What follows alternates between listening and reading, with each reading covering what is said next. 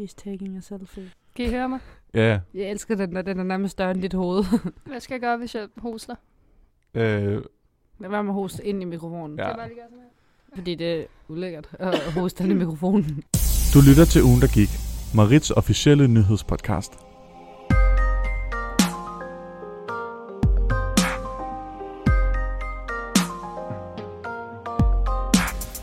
Hej og velkommen tilbage til Ugen, der gik. Vi sidder igen i studiet, og jeg sidder sammen med Christoffer. Hej. Hej. Og så sidder vi sammen med Rikke. Hej. Og Rikke er ugens gæst, hvis man ikke havde regnet den ud. Ja, og vi byder jo Sille velkommen tilbage efter hendes lille, hvad skal man sige, pilgrimsrejse. Stunt, ja. Ja, lige præcis, en lille stunt, hvor hun sidste uge lige havde brug for lidt opmærksomhed, og valgte ikke at møde op til optagelsen. Der er brug for en pause. Det er lige præcis. Så igen vil jeg bare lige hurtigt sige tak til Magnus, som kunne møde op last minute. Nu yeah. Stille lige skulle vise sig frem. Jeg ved ikke, og jeg håber, at han fik gjort din nyhed justice. Ja, tak til Magnus. Jeg synes, det lød skide godt. Jeg hørte det godt, og jeg er glad for al den credit, han gav min nyhed til mig, som om, at jeg bare havde fundet på den. Ja, så du havde opdaget crop-top-banet i SDU Fitness. Ja, det har jeg bestemt ikke. Nej, det har du ikke. Hvad hedder det? Vi er tilbage igen med Rikke, som jo faktisk er en redaktør i Marit. Ja. Ja, det begynder at blive en tradition at have dem med. Ja, men de fleste af dem er jo meget seje. Ja.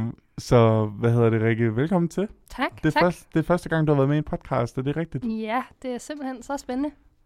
Det er min podcastdebut. Jamen, det var godt. Podcast-jomfru. Ja. Mødt om. Der tog du den der. Det kan jeg godt mærke. Hvad hedder det? Vi plejer jo normalt lige at have 5 minutter her, hvor vi lige snakker for os selv. Men ved I hvad? Vi havde jo faktisk et møde i går. Også redaktør i Margrethe, som hvor vi lige pludselig endte ud i at snakke om noget stjernetegns noget. Og det synes jeg er jo meget spændende, fordi jeg har jo en person i mit liv, der går rigtig meget op i det. Jeg kender rigtig meget til det og sådan noget. Og så tænkte jeg, at vi har fået skrevet, eller han har skrevet nogle kvaliteter ved hvert stjernetegn ned, som er lidt mere sådan, de er ikke så ude- og hjemmeagtige, de er ikke sådan, du er en følsom sjæl og sådan noget, de er lidt mere sådan ægte og lidt mere sådan, måske også lidt kritik af hvert stjernetegn. Så hvad hedder det, det kan være vel, det tænkte jeg, Rikke, hun skulle være med til, fordi at, altså, Rikke, hvad er det for det stjernetegn, du er? Jamen, jeg er tvilling. Du er også tvilling? Gemini, ja. Same. Jamen, okay. Og så har vi en løve, der sidder foran os der. Silje sagde jo meget i går, hun var meget sådan, at var det intimiderende, og var klar til at brose sig frem. Det var dig, der sagde, jeg var sassy. Ja, du er også blevet lidt mere sassy, men det er fint. Men så tænkte jeg, at vi lige kunne gå igennem hvert stjernetegn her, og så kunne I lige høre sådan lidt ord omkring hvert stjernetegn, og så kan det være, at I kan sætte det på nogen, som I kender i jeres liv, der har det stjernetegn. Okay. Og også de lytterne derhjemme, jo, de skal jo også, det kan være, at de sidder med hver deres stjernetegn, som appellerer til det her. Okay, er I klar? Vædderen. Aggressiv. Impulsiv. Handler før de tænker, men er god til at tage initiativ. Ej, hvor sjovt. Hvad sjovt. Hvad så? Jeg synes bare, det fedt.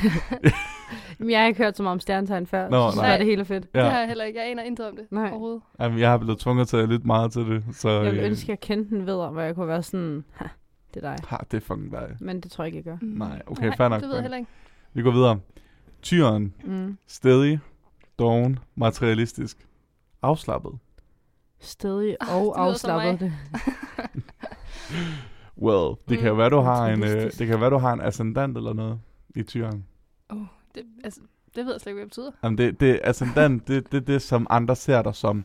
For eksempel, at jeg har fået at vide, at jeg har jo, mit rigtige stjernetegn, det er jo tvillingen. Men jeg har en ascendant i tyren, og altså, stjernetegn betyder noget forskelligt, alt efter hvilken position de ligger i. Altså, om de er dit rigtige stjernetegn, eller din ascendant, eller dit månetegn, eller noget helt fjerfok. Så at have en ascendant i tyren, for eksempel, betyder, at man går... Det er noget med... Enten så er det, at man er meget autentisk, eller også så... Ja, det er vist noget med, at folk ser en, som man er rigtigt. Eller sådan noget. Ja, whatever. Tvillingerne er vennekåber, overfladiske, og kan ikke lide at tage ansvar. Men de er gode til at multitaske. Jeg kan ikke lide at tage ansvar. Lyder det som mig? Det ved jeg ikke, om det gør. Lyder det som mig? Hvad sagde I? Vennekåber? Jeg forstår ikke, hvad jeg mener med det. Nej, altså nogen, der hele tiden... ombestemmer sig. Sådan lidt fake, skifter personlighed til sådan. Okay. Ja. Og hvad sagde du mere end vendekåber? Overfladisk, og kan ikke lide at tage ansvar, men er god til at multitaske. Nej, det synes jeg, det ikke er. Altså, jo, jeg synes, det altså, ikke er overfladiske. Ja. Synes du, vi er overfladiske? Nej. Tak. Ja, velkommen. Nej, jeg synes faktisk... Okay, alle jer sådan her ting, der synes jeg, den er mest mærkelig. De andre gav sådan en god mening. Jeg ved ikke. Det er fordi, der ikke sidder nogen bedre eller tyrer i rummet, måske. Ja. Okay, fair nok. Jamen, det bliver bedre nu. Krebsen. Er nogen, der kender en krebs? Nej, jamen, jeg ved ikke, om jeg kender en krebs. Nej, det er også okay, det. Det er ikke lige det, jeg spørger for. Jeg ved, min mor er fisk. Så glæder vi os til den. Okay. Krebsen. En baby med offerkompleks. Ej, hvor fedt. Meget følsom. Men med stor empati og god til at tage sig af andre. Mm. Så, altså jeg skrev jo en novelle om krebsen til min dansk eksamen, der handlede om den her kvinde, der... fordi udover åbenbart at være en baby med offerkompleks, så har de også meget med at skulle bryde ud af deres skal, you know. Mm. Så det var det, jeg vidste om krebsen, men offerkompleks lyder også meget grineren. Men ja, videre. Løven, oha. Så er vi nået til, og det er Silles stjernetegn, hvis nogen det er løven, Sille. Er du med? Ja. Arrogant. Ej, perfekt. Main character / pick me girl. Vil gerne bestemme over andre. Er god til at få det bedste frem i andre. Åh. Altså, du er jo meget sådan, du ved, du er jo blevet meget sådan main character-agtig her for tiden. Du er blevet meget sassy og ikke bange for at træde folk over tæerne, you know. Altså. Sådan skal det være, når man er journalist. Ja. Ja, åbenbart. Ja, okay. Kan du se dig selv i noget der? Jeg tror... jeg synes, godt, at jeg kan være lidt arrogant. Det ved det ved jeg ikke, om det var den. Jeg synes, du er god til at få godt frem i andre. Det er rigtigt. Jeg synes jo for eksempel, vi manglede der meget i sidste episode. Men ja, lad os gå videre. Men jeg kan nok også være sådan lidt mere, tror jeg. Det kan alle. Jungfruen. Og vi har nogle jungfruer i Marit, fandt vi ud af i går. Så hvis de lytter med, så kan I høre her. Kedelig. En alt for pæn pige. Dømmer andre. Ængstelig. Og offrer sig selv for at hjælpe andre. Min mor, hun er jomfru også. Passer faktisk fint nok pæn. Er hun sådan kedelig? Ængstelig. Jeg skulle lige til at sige, hun er ikke kedelig. Men det er godt. De andre passer fint nok, tror jeg. En pæn pige? Ja. Nej, fair nok. Vægten. Er der nogen vægt? Kender vi nogen vægte? Jamen, jeg ved ikke, om jeg kender en vægt. Nej, same. Altså, spørger I slet ikke om stjernetegn til jeres venner? Nej. Men hvis du nu siger, altså, hvornår man skal have fødselsdag, så kan det godt være, jeg ved det. Og det kan jeg sgu ikke lige. Sorry. Så ved jeg det ikke. Men vægten, den er konfliktsky, elsker at bagtale og starte drama, og er en social justice warrior på en performativ måde. Men er god til at indgå kompromis og skabe gode aftaler. Jeg føler også, det kunne være mig. Skabe drama. Silje, jeg synes ikke, du er så diabolsk, som du sidder og siger, du er. Nej, ikke rigtigt. Hvad betyder diabolsk? Altså sådan ligger onde planer og har sådan... Nej, men det gør jeg, tror jeg heller ikke, jeg gør. Men det er det, der skal drama. Måske bare det, jeg gerne vil. Hvad var det? Bagtale andre også, var det også det, der stod? Nej, det gider jeg da ikke. Det hørte jeg ikke. Og konfliktsky. Og så er du social justice warrior på en... Det ved jeg ikke, hvad betyder. Det betyder de der, der sådan sidder på nettet og skriver sådan... Jamen, du kan ikke skrive det her, fordi det er mega insensitivt overfor blablabla. Men på en performativ måde. Så de gør det for at virke bedre. Skorpionen. Jeg kender nogle skorpioner. Det gør også. Tager alting for seriøst. Dramatisk. Elsker at hævne sig på sine fjender. Men er god til at keep it real med sine venner og bekendte. Min ekskæreste var skorpion. Begge mine brødre og min morfar. Begge to. Det var hyggeligt. Ej, så skal der godt nok ikke være konflikt imellem dem, hvis de er gode til at hævne sig på sine fjender. Nej. Skytten. Ja. Mener altid, den er ret, og vil altid tage diskussionen. Flygter for ubehagelige situationer, og tror, den er klogere end alle andre. Men er åben over for nye oplevelser. Okay, interessant. Lad os lige springe hurtigt videre, for vi skal også videre. Stenbukken vil kun gøre, som den plejer. Vil træde på andre for at nå sine mål. De er altid lidt voldsomme. Men arbejder hårdt og er autentisk. Okay. Ja, så det er jo også en god ting. Ja. Ja, så det kan godt være, de er lidt sådan, hvad skal man sige... Der kommer hele tiden noget dårligt, og så til sidst er sådan, man er god til et eller andet. Ja, man er så frisk. Ja. Vandmanden, som vi også havde et par stykker af, Marit... Vil gerne have andre til at lægge mærke til, hvor originale den er. Hovedet i skyerne. Gider at sætte sig ind i ting, som ingen andre gider. Okay. Hvilket jeg ikke ved, om sådan er positivt eller negativt. Nej, det ved jeg heller ikke. Altså, den er blevet skrevet som en positiv, men altså, hvis der ikke er nogen, altså, I don't know. Og til sidst, så har vi fiskene. Var det din mor? Det er min mor. Okay, Lene, lidt efter. Min mor har det ikke, tror jeg. Lene, okay. Lever i sine følelser, har meget høje forventninger til sig selv, udvikler afhængigheder, fordi den ikke kan klare sig i den virkelige verden, men er empatisk og accepterer andre, som den er. Yeah.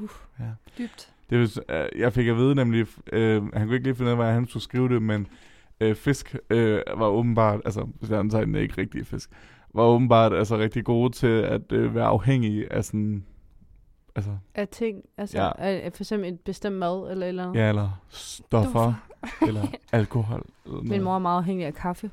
Ja. Mm. Men, altså ikke sådan dårligt. Rigtig afhængig, eller bare sådan, skal have kaffe et par gange om dagen. Er hun en af dem, der får hovedpine, hvis hun ikke drikker det? Det har jeg ikke spurgt hende om. Nej, fordi hun drikker det altid. Så ja, så ja. Nej, men hun er den der type, der kommer hjem og sådan, jeg laver lige en kop kaffe som det første. Altså sådan fungerer, når kaffen har været inde på os, ikke? Ja. Same. Eller nej. Nej, du sad og brokkede dig i går. Jamen, jeg synes, kaffe er noget af det dummeste i verden. Jeg forstår det ikke. Altså, jeg forstår ikke, hvorfor folk de sådan har tænkt sig at begynde en ny addiction til noget, som gør, at de skal drikke det hver dag, for ellers så får de det dårligt, eller bliver sure, eller et eller andet. Men jeg synes også, kaffe er dyrt. Altså, der er også grader af det. Altså, du kan godt drikke kaffe. Jeg drikker kaffe uden at tænke, jeg skal tage det om morgenen. Jamen, så er du måske bare en af de heldigere. Men der er altså folk, der har det på en anden måde, Silje. Ja. Men udover det var lige nogle små shady kommentarer til stjernetegnet, for det synes jeg var meget vigtigt at have. Og så synes jeg, at dem, der har lyttet til det, skal have noget at tænke sig over, når de tænker på deres stjernetegn næste gang. Ja. Men det er faktisk tid til at gå videre til ugens sanganbefaling. Og ugens sanganbefaling, den er ikke engelsksproget, fordi det synes jeg, det var lidt mere spændende at byde ind med. Det er fra et band, som rigtig mange kender lige nu, fordi de faktisk vandt Eurovision. Det er nemlig Måneskin. Men der er rigtig mange, der kender Måneskin som den her virkelig hard-ass rock and roll group, og det er de også. Men de har faktisk lavet en rigtig, rigtig god, lidt mere chill-sang, som jeg synes er rigtig god, som jeg vil anbefale. Og den kommer her, og den hedder, og nu skal jeg lige udtale det her, så godt det kan, Torna a Casa.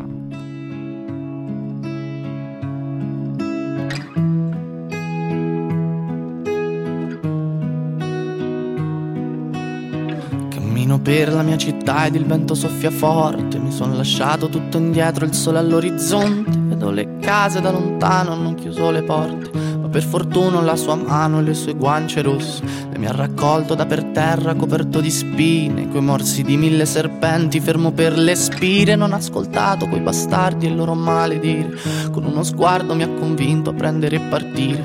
Questo è un viaggio che nessuno prima d'ora ha fatto. Lì c'è le sue meraviglie, il cappellaio matto.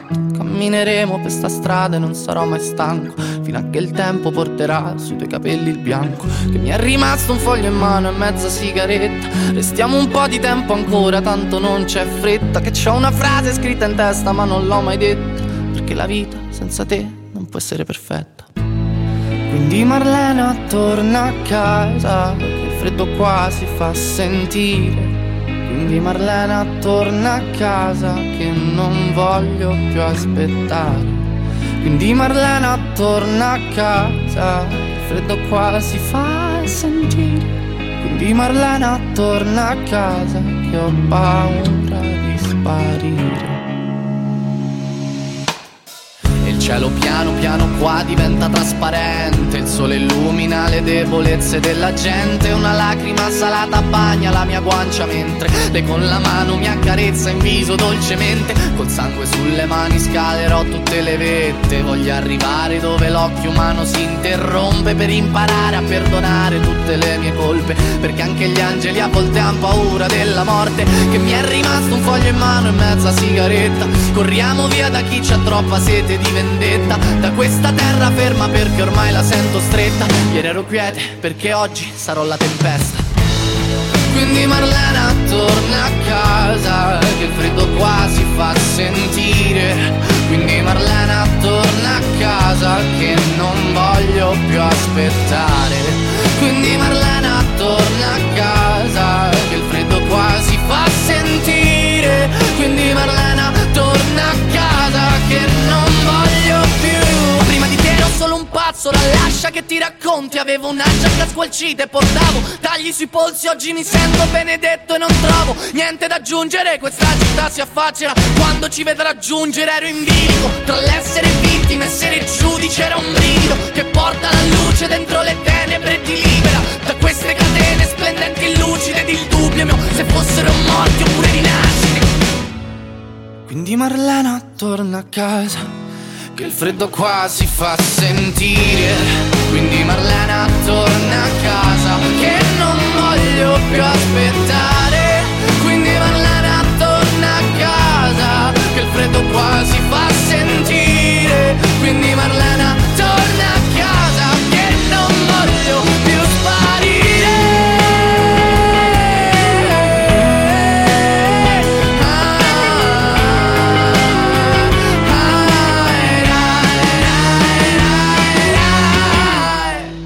Marlena, torna a casa, che il freddo qua si fa sentire.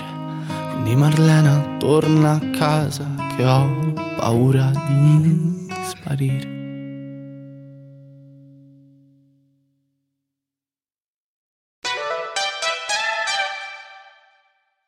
Jamen, velkommen tilbage.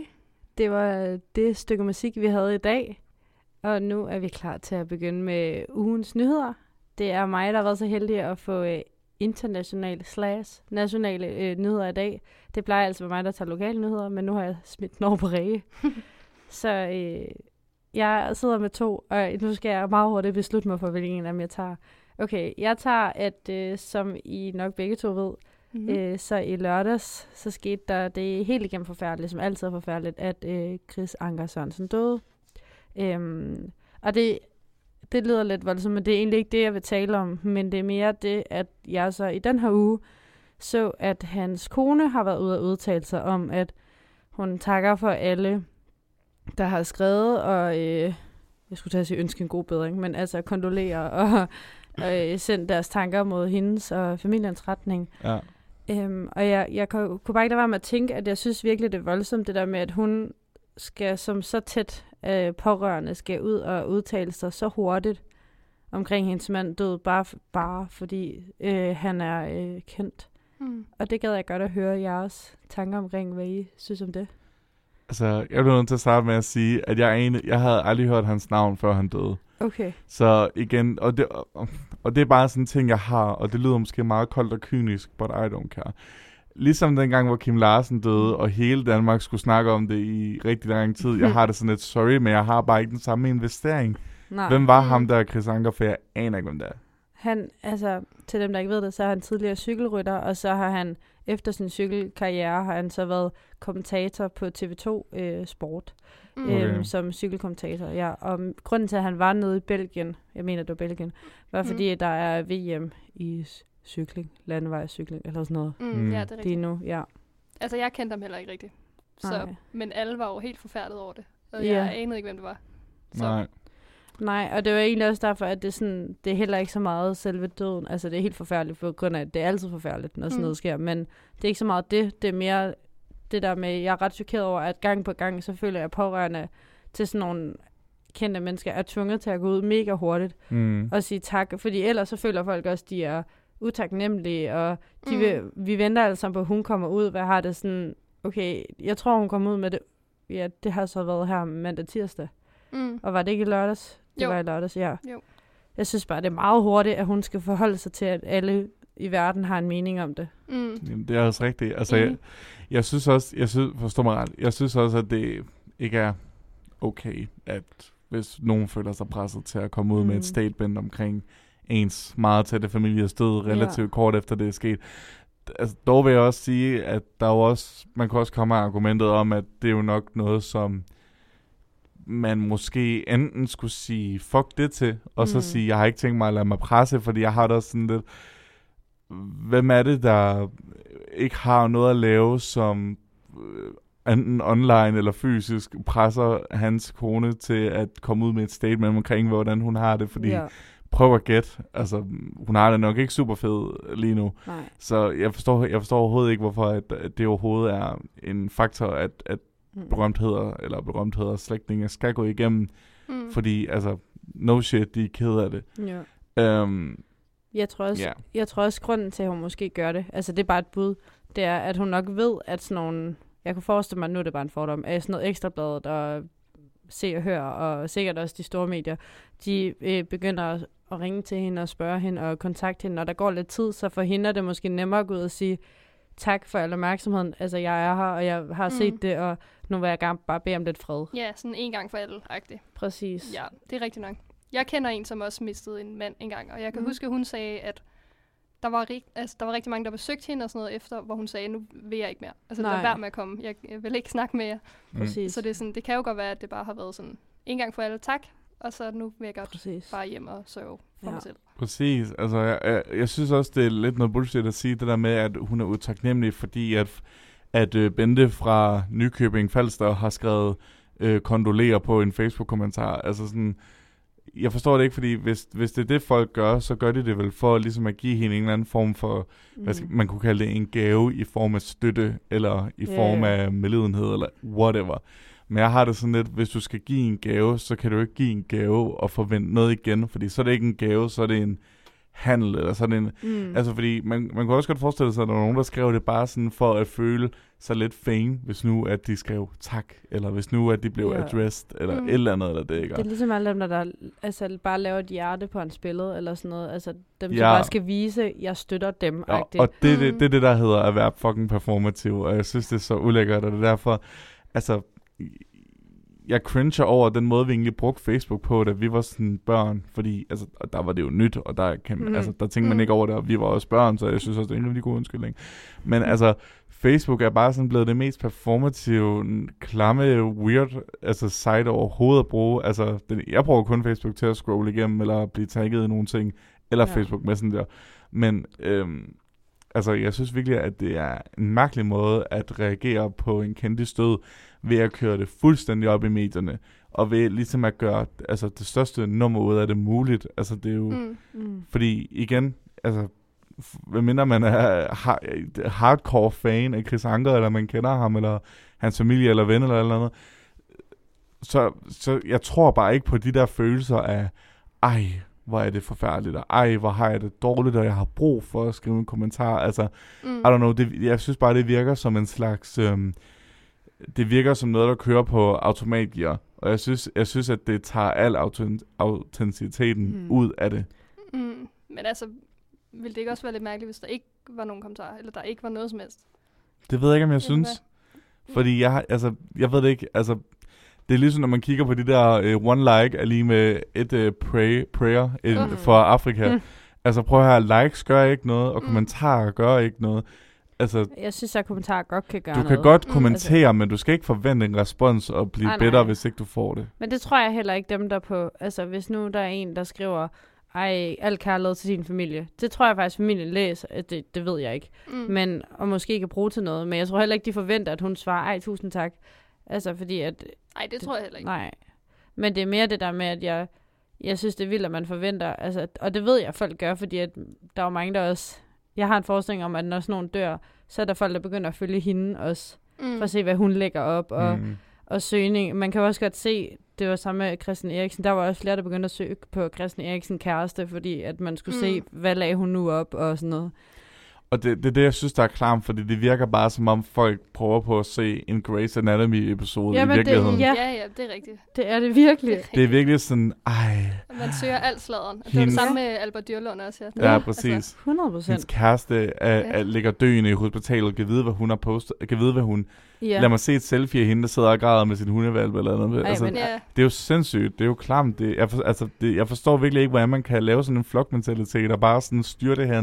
Og fordi jeg har det sådan lidt, burde det menneske, der altså sådan en pårørende, burde det modsatte ikke være, at de ikke havde brug for opmærksomhed. Sådan vil jeg i hvert fald have det. Altså jeg har vel ikke have brug for ekstra meget opmærksomhed for en masse fremmede freaks på Instagram i den tid. Jeg så også hans venner, eller sådan en cykel, ja, det ved jeg ikke, det har jo nok været sådan arbejdssamarbejde, ja, sådan noget. De havde lagt, fordi at jeg gjorde det, man ikke må. Jeg gik ind på dem han havde tagget på hans billeder tidligere, og så hvad de havde lagt op. Også fordi, at jeg skulle se det til i dag. Ja, det var research. Ja, lad os sige det. Og der var en, der også havde lagt et billede op, hvor han skrev. Og det var faktisk lidt skræmmende, fordi det var en, han nærmest lige... Altså, jeg så det, som om det var dagen før, faktisk. Og så var han så taget til Belgien. Fordi at dagen før havde de været til et foredrag i et eller andet sted i Danmark med en bog, så var de, som de lige havde skrevet sammen, hvor der stod, og det var så skræmmende, fordi på det billede stod der bare, ej, i aften har vi hygget, og der var gode spørgsmål og sådan noget, ja, der er billeder af Chris Anker Sørensen og dem, og så billedet efter er bare sådan en, jeg savner min ven-agtigt. Mm. Ja. Ja. Og sådan, ja. Og jeg synes også, det er okay at slå sådan nogle ting op, hvis det er det, man har brug for. Altså, eller hvis man ligesom... Og det er selvfølgelig også okay, hvis du på en eller anden måde føler dig forpligtet til at skrive sådan... Hvis nu man for eksempel var hans, I don't know, cykelkammerat, eller I don't know. Jeg ved ikke, hvordan de ting fungerer. Hans coach, whatever the fuck. Men det er måske også for at undgå sladderpressen. Altså, hvis det, man ved jeg, det ved jeg ikke, men uanset hvad, så synes jeg, at det er okay at lægge sådan et billede op, hvis det er noget, du føler, du personligt har brug for. Jeg synes bare, det bliver forkert, når at der bliver en forventning fra befolkningen, eller Sikker Hør, eller fucking BT, eller whatever the fuck, at man skal komme ud og udtale sig med det samme, for at de skal få deres historie. Ja. Og det er det, jeg synes, der er så klamt, fordi det er jo fordi, at de vil skrive den bedst mulige historie med den fedeste vinkel, og en interview for den grædefærdige kone, som ikke ved, hvad hun skal stille op med, og jeg synes, det er så disgusting. Og det er derfor, jeg synes, det er ærgerligt, at du bliver journalist, Silje, fordi du bliver til sådan en grip. Jeg ved det bare. Ej, det kommer an på, hvilken journalist det bliver. Du kan også blive sådan en journalist, der skriver om sådan hundevalpe. Nej, sidst vi havde der med i Ugen, der gik, der snakkede du om en hund, der døde, fordi den svampe. Så jeg ved lige præcis, hvorfor det er journalist, du har tænkt dig. Vi har lige brugt den i journalistikundervisning, faktisk. Nå, fedt. Den kender jeg jo. Ja. Nu skal jeg høre, hvordan den hund døde. En sidste ting, jeg lige ville med historien, det var, at det der så også er kommet frem, som jeg også synes var lidt mærkeligt og hurtigt, det var, at der kom en artikel, hvor der stod, at det var ikke chaufførens skyld. Og så var jeg sådan... Hvad er det helt præcis, der er sket? For jeg ved ikke, hvordan han... Jamen, han har været ude at cykle, og så har der været sådan en overgang, hvor cykler må køre over vejen. Mm. Du ved, ligesom der er sådan striblet... Hvordan forklarer man det? Det er sådan, det er lavet til... Det er en cykelsti, men der kan også komme biler derind imellem, så det er sådan en indhak. Og så... sådan som jeg har forstået det, så skal cyklerne vige, selvom at der er en cykelsti. Så de skal holde øje med bilerne. Bilerne må godt bare køre. Og der er så en bil, der ikke har set ham, og han har så bare kørt uden at lægge mærke til, at bilen kom. Og så er de så kørt sammen. Men det, der så er kommet frem, det er, at det var en varevogn, mener jeg. Varevognen måtte godt bare køre, så det er ikke hans skyld, at Chris Anker Sørensen har kørt ud for, og det lyder lidt brutalt, når han... så... Nå, men det er jo rigtigt nok. Ja, men det er også bare voldsomt det der med, at det sådan, der går 2 dage, så man sådan... Det her, altså, de siger det ikke, men indirekte, det er hans egen skyld. Det er sådan, man sidder bare med en familie og sover i hele Danmark, der er totalt forvirret over, hvad der skete. Og så... Jo, men hvis man skal tage den fra... Altså, forstå mig ret. Prøv at forestille dig at være den chauffør, som får alle Danmarks mødre efter sig, fordi du har kørt ham ihjel og tænkt på hans kone og børn, og det er ikke i orden. Ja, altså, han har også brug for at få fred, fordi forstå mig ret, han har det nok heller ikke super fucking fedt, især hvis han har holdt fuld loven til prikke.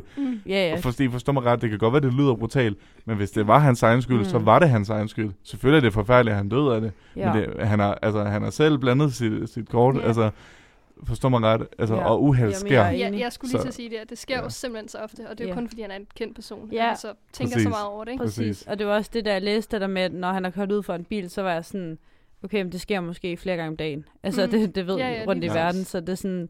Det bliver jo bare kørt op til... Fordi noget, der er endnu større end, hvad det er. Og det er selvfølgelig forfærdeligt, men...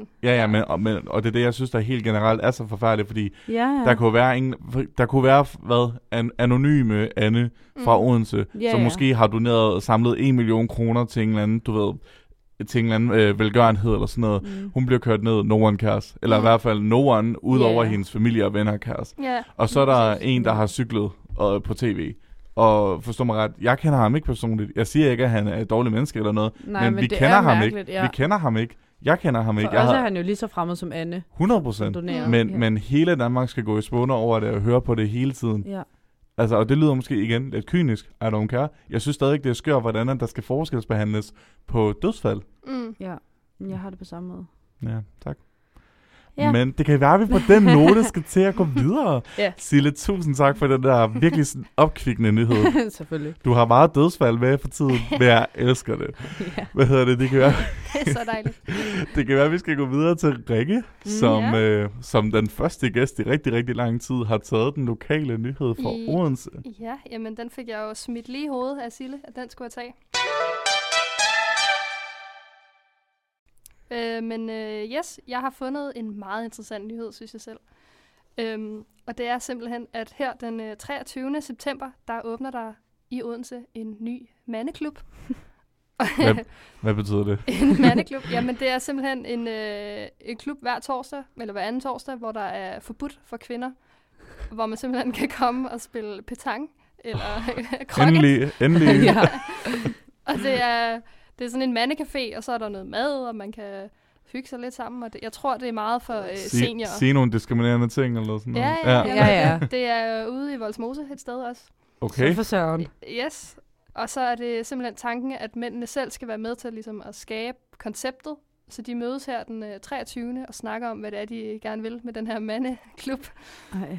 Og så mødes de hver anden torsdag, og så er det... Det er ligesom tanken, at der skal være øget fokus på mændene nu. Ja, endelig. Ja. Og det synes jeg bare var meget interessant. Og så er det sådan et fællesskab for mænd. Men jeg tror, det er meget for seniorer. Ja. For de ældre mænd. Jeg vil gerne lige sige, for jeg tror at de fleste, jeg håber fandme, at de fleste, der lytter med, og også har de samme tanker, der kører rundt lige nu. Jeg vil bare lige hurtigt sige, inden vi starter en mindre diskussion. Mm-hmm.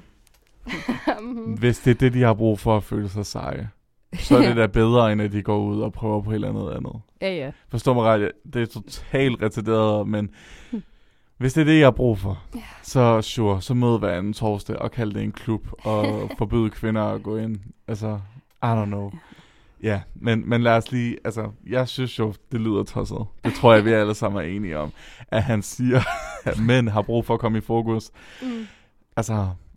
Der er nogle typer mænd, der måske har brug for at komme mere i fokus. Men jeg vil ikke sige, at overkategorien mænd har brug for at komme mere i fokus. Jeg forstår bare ikke behovet for at kalde det en mandeklub. Altså det der med at sige, at kvinder er ikke adgang. Jeg tror, hvis de spiller det, de gør, og jeg ved ikke, hvad de laver, men de ting, de laver, så tror jeg automatisk, dem, der har samme interesse, de nok skal komme. Og hvis der så sidder en enkelt kvinde, jeg tror ikke, det gør nogen forskel. Det tror jeg faktisk ikke. Jeg tror, det handler lidt om, at der er nogle mænd, som er, altså det er sådan noget med, at de skal føle sig tilpas. Og der er jo også meget af det der lige for tiden med, I ved, sådan ensomme single-mænd, som skal ud i verden og møde andre mennesker. Men ideen er god nok, synes jeg, altså om en klub. Ja, altså, petanque er da meget griner. Ej, det er faktisk lidt creepy, fordi jeg har lige fået en besked fra en fra min studiegruppe, om vi ikke skulle ud og spille petanque. Og nu håber jeg da ikke, det er der, han har hørt det fra. men altså, det er jo rigtigt nok. Hvis der er en gruppe, der ligesom føler sig mere tilpasset. Jeg synes, det er tosset at føle sig tilpasset. Det kommer an på, hvorfor det er, de føler sig tilpasset blandt mænd frem for kvinder. Fordi jeg kunne godt forestille mig, at hvis der var mange ældre mænd, så kunne de tænke, generationen. Kvinder kan jo ikke tåle at høre på det sprog, jeg bruger, eller kvinder kan ikke lide, at man ryger indenfor, eller I don't know. Jeg ved jo ikke, hvordan sådan tænker, vel, men hvis jeg skulle gætte mig til det, så var det nok noget af det, jeg kunne forestille mig. Men jeg frygter også, at det bliver sådan en samlingsgruppe for sådan, hvad siger man, misogynistic people. Det er sjovt, fordi jeg har næsten lige set, i forbindelse med noget andet, at der kommer sådan en også en form for mandeklub, hvor den hed Øl og Uskyld. Ja. Ja, det lød rigtig ulækkert. Ja, det var der. Men hvor at der kommer en ølekspert ud og snakker om øl, og så skal de se danske film fra 50'erne eller sådan noget. Ja. Hvad er det der uskyld det så for noget? Jamen, det ved jeg ikke. Det er nok de danske film fra 50'erne. Ja. Jeg ved med, at de sidder og tænker, det var dengang, man kunne sige sådan noget her, og det var dengang, man godt kunne gøre grin med, at kvinder bliver slået. Altså, you know. Altså, jeg føler virkelig, at det er sådan det vibe, den giver af. Og jeg har det sådan, danske film fra 50'erne lyder som det værste. Jeg kan ikke huske, om det var, jeg tror, det var 50 og 60'erne. Eller sådan. Altså, jeg plejede at have en papfar, som var vild med danske film, og når jeg ser tilbage på det nu, så tænker jeg bare, okay, red flag. Altså, hvad fuck er det? Fordi sådan nogle danske film, det er bare indbegrebet af sådan den værste humor, og sådan den mest cringe, sådan... Helt vildt. Altså, hvad siger man, pegning på andre typer mennesker, ikke? Og I don't know, jeg synes, det er tosset. Mm. Enig. Ja. Men jeg blev nødt til at sige, når I blev ved med at sige mandeklub, og det er måske bare mig. Det lyder altså som sådan et mandestrip-show. Ja. Okay. Godt. Jeg synes, det lyder som sådan noget, hvor de har hyret nogle stripper, og så sidder de bare med penge ud over dem. Fordi det kunne jeg godt gå med til. Men det kunne vi da godt bruge i Odense. Det lyder da meget grineren. Har vi ikke sådan... Nej, vi har ikke engang sådan en gentleman-klub. Vi har ikke engang en stripklub, tror jeg. ikke hvad jeg kender til. Oh my god. Jeg ved det simpelthen ikke. Nej. Tror det ikke. Jamen, jeg tror det heller ikke. Nej, jeg er ret sikker på, at jeg har undersøgt det for min nyhed, ligesom Sille. Og jeg er ret sikker på, at det har der ikke været der i super lang tid. Nej. Men altså, jeg synes jo, at vi skal opgradere Odense med en stripklub. Ja, jamen enig. Jamen det lyder til, at vi har brug for det. Med de mandeklubber, der er på vej. Honestly, ja. En stripklub med petanque, simpelthen. Jeg tror seriøst, det ville gøre noget bedre for dem, at de bare lige så noget strip, end at sidde og spille petanque og drikke nogle. Jamen fordi man kan jo godt forestille sig, at det var sådan et aflastningssted, ikke? Jamen, men jeg er også bare bange for, at det bliver sådan et opkogningssted, hvor de bare kan sidde og gejle hinanden op og, ja, min kone er også fucking nederen, og min kone er forfærdelig, og jeg hader min kone. Fordi det, igen, det er sådan lidt joken af gamle danske film, det er sådan, jeg hader min kone. Hun er det værste menneske i verden, og jeg fortryder, at jeg fik mine børn, men... hun kan lave mad. Hun kan lave mad, og hun gør rent. Ja. Det er fint. Ja. Men jeg kan virkelig godt lide ideen omkring, at altså enlige, for det lyder som om det er, fordi det er nogen, der er enlige, der mødes i en klub. Det tror jeg også. Og den idé kan jeg godt lide. Hvis det er det, der er fokuset, så er det, fordi ensomhed er et problem. Ja, ja. Og jeg bliver kun turned off af tanken om en mandeklub med betang og gamle danske film. Men jeg synes, at ideen om sådan klubber generelt, der fokuserer på ensomme folkegrupper, altså det synes jeg helt klart, der burde være mere af. Ja, jeg kan sige, at det er Røde Kors, der har været med til at lave det. Så det er jo sådan noget lidt. Ja. Okay, så går jeg ud. Okay, så er det måske... For jeg forestiller mig sådan nogle gamle snobbede mænd. Ja, men det tror jeg ikke, det er. Nej, okay. Nej. Jamen, så kan jeg gå mere ind for det. Jeg har faktisk et familiemedlem, som også er oppe i alderen, som en mand, som også går i kirke en gang om ugen, hvor det også er en mandeklub faktisk. Så mødes de, og så synger de sange i kirken, og så er der jeg ved, der er 2 kvinder, fordi det taler han meget om, at der er kvinder. Ja. Nej, fordi han synes, de er flotte. Okay. Ja, og så er de der til at synge med dem, og så hygger de bare, og jeg tror også nogle gange, de får noget frokost efter. Og han er jo ikke enlig, men jeg tror bare, det er det der med nogle gange at komme ud, hvis man ikke laver så meget. Ja, sådan fællesskabet, ja. Ja, fordi en mandeklub i kirken, det var da alligevel spørgsmål. Jamen, fordi hvordan får man ellers en... Altså, hvis man ikke går til noget, så er det også svært at få noget fællesskab som pensionist. Der er også mange, der mister deres. Min mormor for eksempel har jo ikke ret mange venner tilbage, fordi at de jo desværre går bort, ikke? Ja. Så sådan, det er også svært, hvis man ikke går til noget. Men bor det familiemedlem ikke også i vardeområdet? Nej, Midtjylland. Fordi så skulle jeg lige til at sige, så er det jo svært at undgå en aktivitet, der ikke foregår i en kirke. men okay, ja. Nej, Midtjylland. Ja, men altså, det er jo mange forskellige ting, der kan samle folk, og tro har jo i lang tid været en af dem, eller i hvert fald fællesskabet. Det har ikke noget med kirken at gøre, altså de synger bare fra højskolesangbogen. Nogle gange salmer også, men altså det er ikke sådan, de sidder og beder, tror jeg ikke. Sådan har jeg forstået det. Men jeg tror bare, det er et godt sted at samles, god akustik og... så tror jeg måske også, det er noget, kirken har altså arrangeret. Så. Det kunne godt lyde som sådan, ja. Apropos god arbejdstik i kirken, jeg blev nødt til at sige. Og jeg ved min mutti, hun lytter til det her podcast her, og jeg er fucking ligeglad, at jeg caller hende out nu. Fordi der var en gang, hvor jeg sad juleaftensdag i kirken, og der sang vi salmer. Ja. Og jeg har altid fået at vide sådan, ej, så var det, du er mega fed at have med i kirken, fordi du er sådan en, der faktisk gider at synge salmer. Og det er det eneste, jeg synes, der er sjovt i kirken, det er at sidde og synge med salmer. Ja, det synes jeg også, ja. Fordi akustikken er god, og det er grinerne, og så kan man komme lidt ind i stemningen, eller I don't know, eller andet eller det. Ja. Men så var der på et tidspunkt, hvor at, og det er altså ikke for at puste min glorie, men jeg har altså fået at vide ret mange, at jeg sådan kan synge okay, og jeg synger også salmerne okay. Det kan du også. Jeg har hørt dig synge. Tak, Sille. Min mor, hun sidder ved siden af mig, kigger på mig, og så siger hun, jeg tror altså, du synger lidt falsk. Nej. Og jeg var sådan, undskyld mig, hvad? Og hun kigger sådan, ja altså, det lyder altså, som om du synger lidt falsk på den her salme her. Ej, hvor fedt. Og så, altså, og der er 1000 ting, jeg har lyst til at sige. Men jeg havde bare lige brug for at komme ud med det, for jeg havde brug for at sige, mor, jeg tror ikke, jeg synger falsk. Jeg sang falsk. Jeg tror, jeg sang det ganske fint. Og jeg blev du sang helt sikkert bedre end så mange andre i kirken. Altså. Og det ved du hvad, det vil jeg næsten også ved med. Ja. Fordi at... jeg kender mig selv i kirken. Ja, også mig. Præcis, og jeg får altid rose min svigerfamilie. Ja. Faktisk lidt uncomfortable meget rose. Nå, okay. Altså sådan, de kommer hen til mig sådan... mest min svigermor, hun er mega sød. Hun er virkelig, virkelig sød. Men hun kommer hen til mig og sådan... Ej, det var bare virkelig det.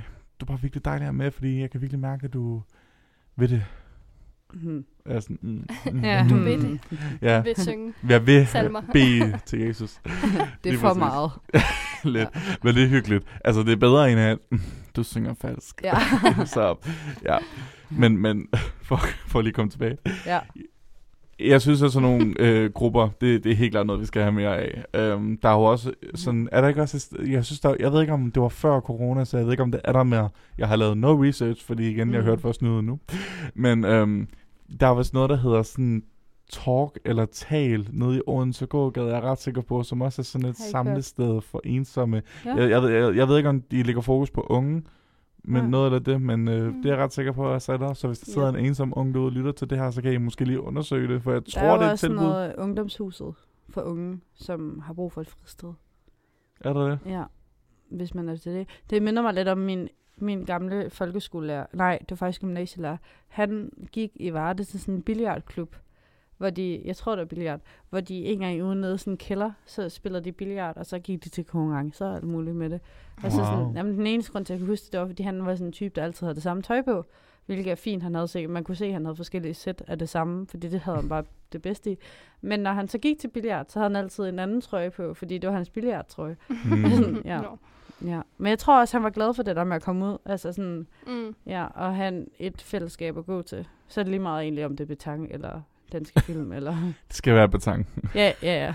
Man kunne også spille minigolf, eller man kunne drikke... Altså, man kan jo sige, altså det lyder jo tosset, men unge samles jo bare ved at drikke øl, altså, og alkohol. Brætspil.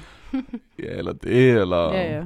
Altså, der er 1000 piger på TikTok, der laver de der drinksaften. Hver pige kommer med sin eget tema, og så ser man 4 forskellige typer gjort. Drinks. Ja, I know. Og der er heller ikke noget galt i det. Nå, men altså, jeg synes bare, altså, det er bare fordi, vi snakkede om sådan, at de gamle mænd, de sidder bare og drikker øl, og vi gør det samme. Yeah. Vi drikker bare pænere ting. Og vi siger det også som om, at det er sådan... Ej, det er altså mærkeligt det samme, men altså, det er jo bare deres måde at forvente på. Vi er jo bare heldige, at vi har en institution, der gør det for os. Altså. Ja, og fordi... vi mødes jo også tit sådan kun piger, for eksempel. Eller kun drenge. Altså, det er jo ikke... Så hvis man ved ikke at drengene med i dag. Er det der, det er det. Bare det der med, det er, sådan, det er forbudt for kvinder i den der mandeklub. Ja, det lyder ikke så godt. Nej. Men, der er også bare et eller andet ord om mandeklub uden kvinder. Altså, det før der hed det mande i hjørnet, kan jeg fortælle dig. Eller sådan, det har de kaldt det tidligere. Det har en anden vibe, synes jeg. Ja. Mande i hjørnet. Det lyder også lidt homoseksuelt. Der står faktisk i sådan overskriften, her bydes der nemlig velkommen til en masse mænd, og det er sikkert som armen i kirken, at her er der helt forbudt for kvinder. Det lyder så homoseksuelt. Altså, det lyder virkelig som sådan et mødested for homoseksuelle mænd, der bare skal ind og have en masse sex med hinanden. Det kan da godt være, det ved vi jo ikke. Altså, jeg kan jo ikke lige udfra det, den appeal, de er gået efter med Røde Kors, men måske, altså, I don't know, jeg synes, de skal have valgt et andet navn og noget andet wording til deres beskrivelse, fordi, I don't know, det lyder lidt sus, hvis jeg skal være helt ærlig. Men det må de selv om. Ja. Nå. Det kan være, vi... Let og elegant skal smutte videre for det. Men tusind tak, Rikke. Så ved vi, hvad vi skal undgå for et sted, hvis man er en kvinde. Skal ikke tage i mandeklubben. Det kunne være sjovt at komme ind og spørge mig, om man var med en dag. Altså bare for... Lige hive bare sige nej. Hive lidt ned i trøjen eller sådan noget. Ja. Løb de skrine væk. Ja. Nå, Chris. Ja. Så er det din tur. Er det det? Du var meget insisterende på, at du skulle have sladder i dag, så vi er meget spændte. Jamen, jeg har jo en rigtig særlig omgang til jer. Jeg aner ikke, hvad det er, faktisk.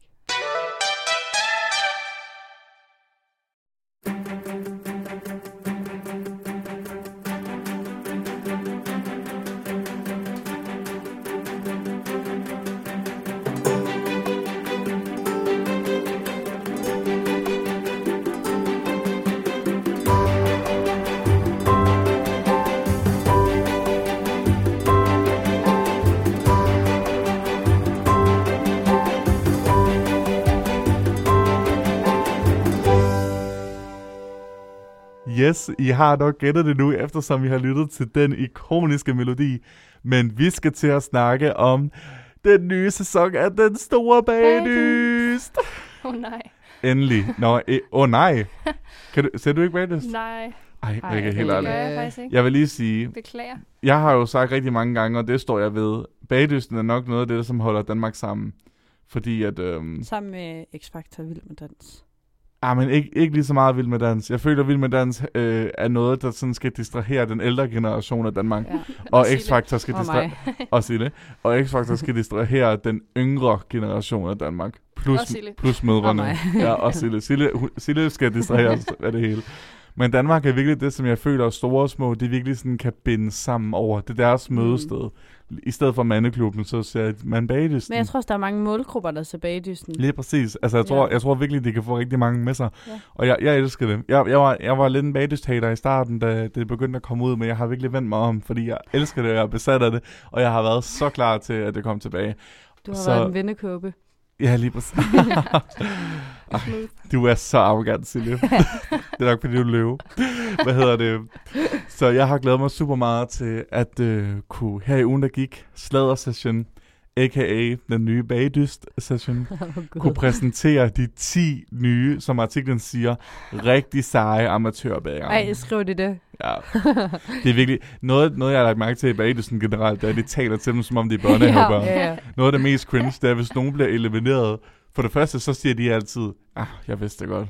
Yeah. Og for det andet, så siger Tim Latimer altid, øv. Du var så tæt på, men vi skal desværre sige farvel til Bettina eller sådan noget. Yeah. Så nu vil jeg præsentere dem en efter en. Okay. De er meget... nogle af dem virker lidt basic, men nogle af dem virker også meget skøre. Vi starter med... Basic bitch. Lige præcis. Artiklen her kommer fra alt.dk, hvis du gerne vil look it up yourself, for jeg kommer til at læse lidt op af deres beskrivelser, fordi jeg skrev nogle meget sjove, meget wholesome beskrivelser af hver karakter. Vi starter med Annelise. Okay, så det er din egen beskrivelse, det er ikke alt.dk's beskrivelse. Det her er alt.dk's beskrivelse, hvilket jeg synes er endnu mere komisk. Nå, okay. Annelise er 39 år og kommer fra Viborg. Hun bor her sammen med sin mand og deres 2 børn. På trods af sit dansk klingende navn er hun født og opvokset i Brasilien. Hun har dog danske rødder, fordi hendes morfar var dansk. Når det gælder kager, svæver hun gerne til det glutenfrie, da begge hendes børn har cøliaki. Og derudover elsker hun at udfordre de danske kager med noget mere eksotiske krydderier fra det sydamerikanske hjemland. Og hun ser sådan her ud. I kan lige beskrive hende. Hun ligner en, der har været med før, synes jeg. Hun ligner også en rigtig bagdyst. Jeg skulle lige til at sige, hun ligner en rigtig bagdyst. Hun ligner en meget generic bagdyst. Ja. Det er meget håret, der gør det. Ja, hun ligner en meget typisk smilende dansk kvinde, vil jeg sige. Ja. Hun ligner en mom, der bager kage. Ja. Men det er der ikke noget galt i. Altså, jeg synes jo generelt, vi kører jo first impressions. Mm. Jeg synes, at hun virker lidt basic, men hun er... Altså, jeg føler virkelig, hun er en af dem, hvor enten så ryger hun ud som en af de første, men hun kunne også sagtens ind i finalen. Jeg tror, hun er sådan en, der når... Altså, midt. Ja, midt. Hun er midterpige. Det kan godt være. Ja, det tror jeg. Jeg synes, det er svært, men... Hun kunne også være en vinder, men jeg tror, hun er midterpige. Jeg tror ikke, hun skiller sig nok ud. Og gluten, det er altså... Glutenfri kage. Glutenfri kage, fordi jeg har en søster, der er glutenallergiker. Ja, men jeg har også en kusine. Okay. Ja. Nå, hun skulle lige vise sig der. Okay. Jeg har faktisk... Okay. Og glutenfri kager, de smager fint, men de er fucking svære at få til at hænge sammen og få til at stå pænt og sådan noget. Tørre. Så jeg tror, det kommer til at være hendes downfall, at hun relyer på at lave glutenfrit som et princip. Fordi hendes børn skal ikke æde de her kager. Det er kun dommerne, der skal spise de her kager. Det kan også være, at hun bare er vildt god til det så. At hun virkelig har øvet sig i mange år, så hun bare mester. Men hun er altså bare op imod nogen, der ikke behøves. Ja, fordi altså, jeg tror ikke, jeg forstår. Glutenfri er det største sådan, præsentationsmæssige handicap. Ja. Fordi kagerne smuldrer, og det gør det så svært at få lort til at hænge sammen. Mm. Nå, men det var Annelise. Men det kan også være, at de bare bærer hende igennem, fordi sådan, hun gør jo glutenfri. Ej, hun er jo glutenfri, det er meget 2021. Præcis. Ja. Næste, der har vi Anna-Katrine, eller AK, som hun ofte kaldes. Ej, det er også meget bagdyst-agtigt. Ja. Hun er 27 år og bor med sin kæreste i Aarhus. Hun er gymnasielærer og underviser i spansk og billedkunst. Ikke hjemkundskab. Og det bærer hendes kære præg af. Mm. Ofte er de nærmest spækket med farver og inspireret af hendes rejser til Spanien og Latinamerika, som hun er meget betaget af. Okay. Det her lyder ekstremt white. Det her det er ekstremt. Jeg elsker Sydamerika, for jeg har nemlig været på ferie der et par gange. Og jeg er bare inspireret af kulturen, så jeg bruger bare nogle gange sådan nogle gule og orange farver, fordi det er så tropisk og eksotisk. Virkelig den der danske vision af, hvad altså, troperne er. Ja, ja. Det er ferie på Gran Canaria eller sådan noget. Hun ser sådan her ud. Hun ligner virkelig en gymnasielærer, synes jeg også. Hold da op, ja. Wow, lidt af typisk bagdyst, synes jeg. Synes du det? Ja, lidt. Hun ser ikke særlig gammel ud. Nej, hun er jo kun 27. Jeg har ingen fornemmelse, om hun er god eller dårlig. Jeg må indrømme, altså det har jeg heller ikke, men jeg synes, hun ser lidt irriterende ud. Jeg synes, hun... Lidt skænger. Ja, hun kunne godt være sådan en, der får en krise. Hun kunne godt være sådan en, der sådan blamer andre for hendes fejl. Ja, måske. Det synes jeg. Ja. Nå, ja. Jeg kan mærke, at jeg ikke har set bagdysen nok til at vide alt det her. Jamen, jeg lægger, også meget, jeg lægger måske også meget intentioner i de her deltagere, som ikke har gjort noget endnu. Ja, ja, også mig. Men det er også det, vi skal. De skal ikke høre det her. Nej. Okay, så har vi... Det ved du ikke. Så har vi vores tredje deltager, ja. Frederik. Frederik er ejendomsmaler, og han bor på Frederiksberg med sin kæreste Morten Kjelgaard, som du måske kender fra Vild med Dans. En 30-årig... Oh my god. Ja, seriøst. Der er 2 homoer med, og de har begge 2 kærester, der er med i Vild med Dans. Ja, det er rigtigt. Det har jeg slet. Det er så tosset. Den 30-årige amatørbager har længe drømt om at være med i bagdysten, og når han skal bage, så elsker han især at bage tærter. Må vi se ham? Nej, for jeg er ikke færdig. No. Derudover bruger Frederik meget sin tid på at holde sig i form med løb og fitness. Not relatable. Plus, han er også sådan semi-attraktiv. Han er flot. Så jeg har svært... Hold da magle. Jeg har det svært ved at holde med ham, fordi du kan ikke både lave kage og sådan holde dig i god form. Og være ejendomsmaler. Og være ejendomsmaler. Og have en kæreste, der også er tydeligvis er i god form og er med i Vild med Dans. Og rigtig flot. Præcis. Fuck dig. Fordi jeg sidder og tænker sådan, din kæreste kan ikke sidde og æde kage hele tiden. Altså, han skal vel holde en eller anden form for kage. Han kan umuligt være god. Præcis. Og så tænker jeg, og hvis du selv sådan løber... Jeg ved det ikke. Og hvis han bager tærter, jeg vil ved med, at han er sådan, jeg har bagt en broccoli-tærte med gulerod og broccoli og selleri og alt muligt andet lort. Og så er jeg sådan, undskyld mig, jeg kommer til bagedysten for at se sådan en karamelbombe med nougat og chokolade. Han er sådan en, der tager hørfrø og sådan noget i. Ja. Det kan også være. Gør de det nogle gange? Jamen, de er nogle gange sådan... Altså, det er nogle lidt specielle grøntsager, de tager i. Ja. De havde en periode, hvor havtoren var the new black. Så er de grøntsager i deres kager? Altså, det er ikke kun... Det forstår jeg ikke. Ja, altså du ved, det er jo nytingene, rigtigt. Ja. Det er jo ikke kun brunsviger og flødeboller, de laver her. Nej. Der var, var der ikke engang en, der tog bacon i? Jo, bacon og popcorn og alt muligt lort. Nej, det var ulækkert. Ja, det lyder også lidt ulækkert. Det er ikke så lækkert. Jeg vil sige, Frederik, du er meget cute, men jeg kan ikke finde ud af, enten så er han mega fake, han er jo ejendomsmaler over for København, eller også så er han sådan mega sød. Så who knows, det finder vi ud af. Okay. Næste deltager er Gitte. Gitte bor i Brøndby Strand. Og selvom hun er gået på efterløn, mangler Gitte bestemt ikke ting at tage sig til. For siden bagetællets ældste deltager stoppede som lærer, har hun spillet bridge flere gange om ugen. Og så har hun 4 voksne børn og 7 børnebørn at se til. Og derudover er hun lige gået i gang med en 2-årig terapeutuddannelse. Alligevel har 64-årige Gitte både tid og lyst til at krydre sin hverdag med nyt og spændende eventyr. Så derfor har hun meldt sig til den store bagdyst. Undskyld mig. Er hun 64 og begyndt på en uddannelse? Hvis du er gået på efterløn, hvad fanden laver du så på en uddannelse?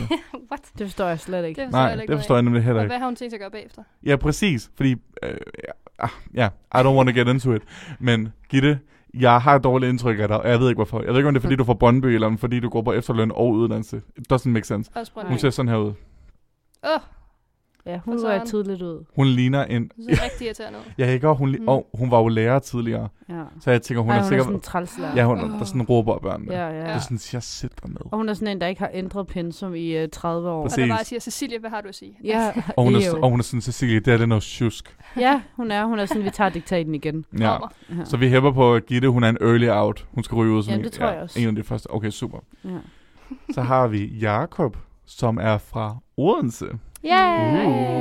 Jakob fra Odense er oprindeligt uddannet tømrer og bygningskonstruktør, men nu arbejder han som handicapmedhjælper, og med sine 56 år er han alderspræsidenten blandt de mandlige deltagere i år.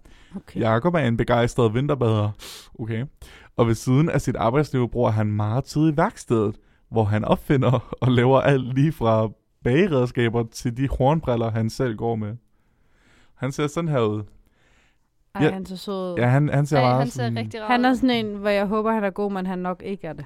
Ja, fordi vi har haft sådan en sød mekaniker-agtig fyr med før, og han gjorde det skide dårligt. Ja, og det er så ærgerligt, for man håber, de vinder. Men er der nogen, der sådan er virkelig dårlige? Altså sådan dårlige? Der er altid nogen, der er sådan... De troede, de var bagdyst, altså kvalificeret, og så er de bare... Nogen, der bare burde bage kage til første Jeg føler i hvert fald, der er nogen, de caster for, de skal jo have nogen, der ryger ud som nogen af de første. Yeah. Og jeg håber ikke, det er ham her. Jeg synes, han har profilen til at være ham, der er den søde, som ryger ud som den allerførste, men det håber jeg ikke, fordi han virker rar. Og han kommer fra Odense, han skal lige represent os. Ikke?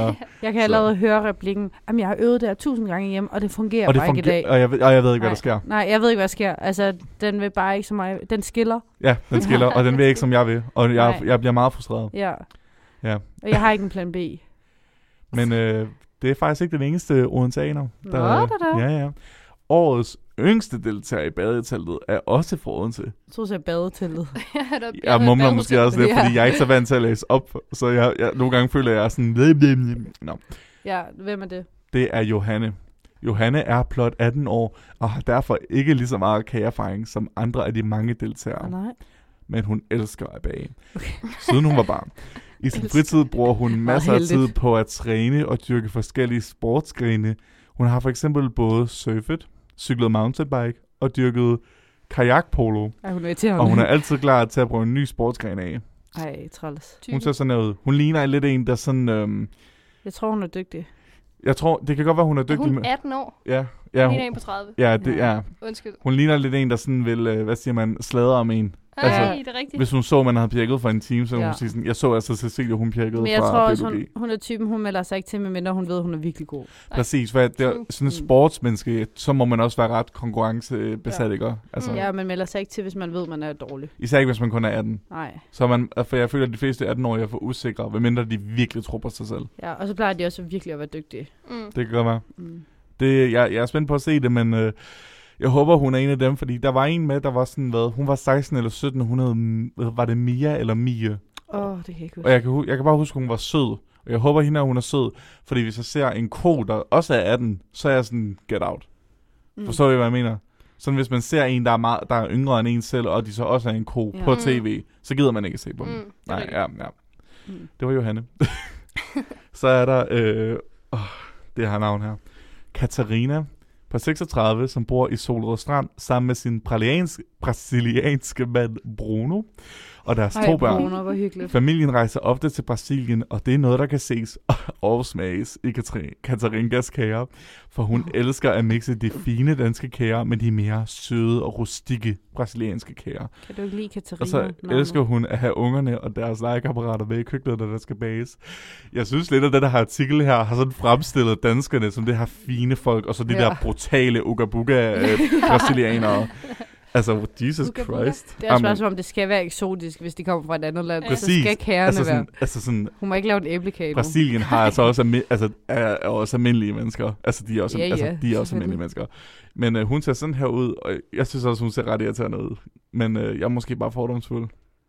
Hun er sådan en, der er første gang på kamera, og sådan, hvad er alt det her kamera for noget? Ja, hun er sådan, jeg plejer bare at gå derhjemme. Hun minder mig om hende fra Gift for første blik. Hende vil ikke lide. Hvad hun hedder? Michael eller andet. Ja, Camilla. Det kan jo være. Ser du det? Nej, sorry. Okay, så kan du ikke være med der. Nå, der er en med, der også er meget kontrollerende. Okay, det kunne jeg godt forestille mig. Men nu har vi jo allerede to med, som deres hovedtema åbenbart er Brasilien. Så er der beef. Så, nej, 3. For der var hende, der var født i Brasilien. Hende her med en brasilianske mand. Og så var der hende, der gymnasielæreren, der bare synes at Brasilien var så spændende. Var det ikke Spanien? Nej. Det var i Sydamerika og sådan noget. Der var en, der underviste i spansk. Ja, hun underviste i spansk og billedkunst. Okay. Hvilket er en sjov komme med, men det må hun selv om. Ja. Okay. Det skal hun selv. Så har vi deltager nummer 7. Ja. Nej, 8. Okay. 8. Yes, og det er Sara, som ser mega sød. Sara har altid hygget sig med at bage, og da hun var på barsel sidst, begyndte hun virkelig at gå op i det. Hendes favoritingrediens er chokolade, og hun elsker at arbejde med processerne og smagerne i kagerne. Og så er den 32-årige IT-medarbejder helt sikkert en meget populær kollega i det konsulentfirma, hvor hun arbejder til dagligt, for Sara tager ofte de kager, hun bærer derhjemme med til sine kollegaer. Hvis hun ikke har nået at spise dem sammen med sin mand og deres 2 børn derhjemme først. Jeg elsker det. Ej, Sara, din fjolle. Sara, hun ser sådan her ud. Jeg synes, hun jeg håber, hun vinder. Ja, hun ser rigtig sød ud. Hun ser kære ud. Hende hæpper på allerede. Det er rigtigt. Hun ser sådan reelt venlig ud. Ja. Altså sådan, og jeg ved det ikke, der er nogen, der har en udstråling af fakehed, ligesom hende over til længere nede.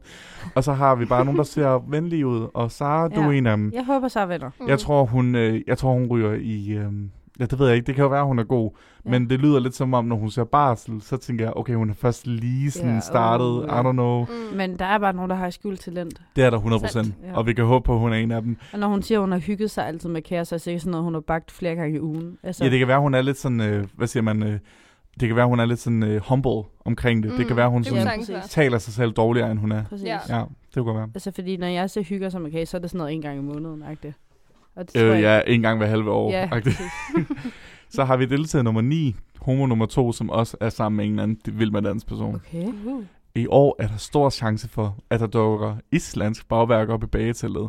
For deltager nummer 9, Seifor, er nemlig født i Island, men flyttede som barn med sin familie til Danmark. I dag bor han i Vandløse sammen med sin kæreste Thomas Evers Poulsen. Fuldt navn. De har fået fuldt navn på, de her. Det som du sikkert kender fra Vild med Dans. Og sin 8-årige datter, som parret har hver anden uge. Og det første, og så gik det så op for mig, det er nok sådan en regnbuefamilie, hvor moren har den ene uge, og de har den anden. Men det første, jeg kom til at tænke på, det var skilsmisse. Så det throwede mig lidt off. Men, ja, men det tror jeg også, det er. Tror det ikke? Nå, nej, det er jo ikke skilsmisse, hvis det er en aftale. Altså, det er jo ikke det samme. Nå, men han ser sådan her ud. Han ser også meget sød ud. Han ligner en meget sådan gennemsnits dansker, islander, whatever. Men jeg er også farvet af, jeg elsker Thomas Evers. Jamen, det gør jeg også. Jeg blev nødt til at google, hvem det var. Ej, jo, men jeg ved godt, hvem det er nu. Han har været med i mange år. Det er ham, der altid ender med de der tykke piger i Vild med Dans. Nej, det er rigtigt. Det er rigtigt. Altså, no hate. Vi er så travle med det. Jeg elsker tykke piger, men han ender altid med dem. Men det gør han ikke i år. Thank God. Ja. Så jeg aner det ikke. Jeg hørte, der var nogen, der sagde til mig, at det kan være, at de bare er med, fordi deres kast er med i Vild med Dans. Så jeg er spændt på at se, om de kan noget. Så de selv vil være lidt fame. Præcis. Ja. Who knows? De kan ikke klare fame hos deres kaster. Men jeg har det sådan lidt islands bagværk. Hvad fuck er det? Altså, jeg kender ikke til noget traditionelt islands bagværk. Men det er også sjovt, det er to, altså, der har en mand i Vild med Dans. Ja, altså, det er i samme sæson. Det er virkelig cinematic parallels, så det bliver noget. Nå, deltager nummer 10. Jeg hader hende allerede, sorry. Hun ser bare så fake ud. Nå, hvor det var. Bagdystens sidste deltager er 23-årige Tilde fra København. Hvad er der galt med København? Alt. Kan vi lige? Der er allerede som barn elsker at bage kage og se den store bagdyst sammen med sin mor. Se, hun er jo hun er mega opmærksomhedsgrønne. Den store side har Tilde forfinet sin bagning, øget teknikkerne og har skruet op for pynten, der i øvrigt tit er i yndlingssoverne pink og lyserød. Til hverdag arbejder Tilde som butikschef i en brudekjolebutik i København og bor sammen med sin kæreste. Jeg er meget spændt. I kan ikke se det her og sige, at hun ikke ligner en fake ko. Vis Rikke det. Jo, du har ret. Tak. Undskyld, hun ser fuldstændig forfærdelig ud. Jeg kan ikke forestille mig, hun kan bage. Hun ligner en mean girl i en teenage-film. Det er rigtigt. Hun ligner den der villain. Regina George. Præcis. Ja. Hun ligner den der pige, der kommer op til Silla, og så hun sådan, lad os se det, hvordan går det med dig for tabervarte? Hvorfor er det, jeg skal bruge som eksempel? Jeg kommer fra København, og du kommer fra tabervarte. You know, forstår I, hvad jeg mener? Ja. Så, altså, I don't know, jeg håber, hun, altså, forstår mig ret. Hvis nu hun viser sig at være mega sød og mega god, så skal jeg nok have på hende. Men min first impression af hende er rigtig dårlig. Jeg føler også godt, hun kunne være den der sådan griner lidt af de andre, hvis det går dårligt. Ja, altså, det er rigtigt. Hun er sådan, skal jeg hjælpe dig? Så hun er sådan en gråne til kamera. Det er lidt godt, at det... Ja, det er lidt godt, at ham der homoen klarer sig virkelig dårligt. Ja. Der blev det, hun kunne også være sådan en, der går hen og spørger hele tiden, må jeg gerne låne noget mel? Må jeg gerne låne noget chokolade? Ja. Jeg har ikke nok... Jeg tror, hun spiller rigtig meget for kameraet. Ja, det tror jeg. Især fordi, en prøvekjolebutik, og hvis det nødvendigvis over pink og lyserød. Hvis du har brug for at kommentere på, at det er pink og lyserød, så synes jeg, der er noget vejen med dig. I don't know. Det kan være, hun er mega sød, det kan være, hun er en sej pige. Yeah. Men indtil videre virker hun ikke som en sej pige. Men det var vores first impressions af bagdyste. Ja, I know, det var en hård omgang. Det var en hed omgang. Men jeg glæder mig rigtig meget til at se, hvordan det forløser sig. Yeah. Jeg er ret sikker på, at bagdysten starter. Kan det passe den 3. oktober? For sådan. Det kunne være, at jeg skulle følge med i år, så. Det. Nu ved jeg jo, hvem de alle sammen er. Ja, altså nu kender du bliver lidt investeret, ikke? Ja, det gør jeg. Godt. Fordi at, kender du dem ud af ind? Yes. Jeg kan jo afsløre over for Ugen, der giks loyale. Jeg kommer altid til at sige royale, men det er jeg altså ikke. Hvad mindre at Margrethe, hun lytter med derude. Men loyale lyttere, de kan få at vide nu her, at bagdysten kommer faktisk til at være et fast segment, så længe... Sille, luk. Bagdysten kommer faktisk til at være et fast segment, så længe det kører, hvor vi har en ugenlig review, for vi kommer alligevel til at snakke om det. Ja, men det er rigtigt nok. Så vi kan lige så godt bruge episodens tid på det, i stedet for at gøre et muligt andet pis. Ja, men du har ret. Det bliver mere struktureret, jeg er enig. Lige præcis. Men med det, så tror jeg gerne, vi vil sige tak til Rikke. Ja, tak til Rikke. Tak, det var sjovt at være med. Nå, det var godt. Vi glæder os til at høre, om du kommer til en rapportage fra mandeklubben, eller hvad du... Jamen, det kunne sagtens være. Jamen, det synes jeg helt klart, det skulle. Ja. Fedt, det glæder jeg mig til at se. Og tak til Sille, fordi hun gad med op i dag. Det var dejligt at være tilbage. Det er virkelig glad for at have dig tilbage. Tak til Chris for at være her endnu en gang. Jamen, jeg er her altid. Ja. Men lyttere, tak til jer, fordi I gad at løbe med. Og så ses vi bare næste gang. Hej hej. Hej hej. Hej hej. Du har lyttet til Ugen, der gik. En podcast produceret af Marit, SDU Studentermedie. Følg os inde på vores Facebook- og Instagram-side under navnet Marit Studentermedie. Tak fordi du lytter med. Vi ses næste gang.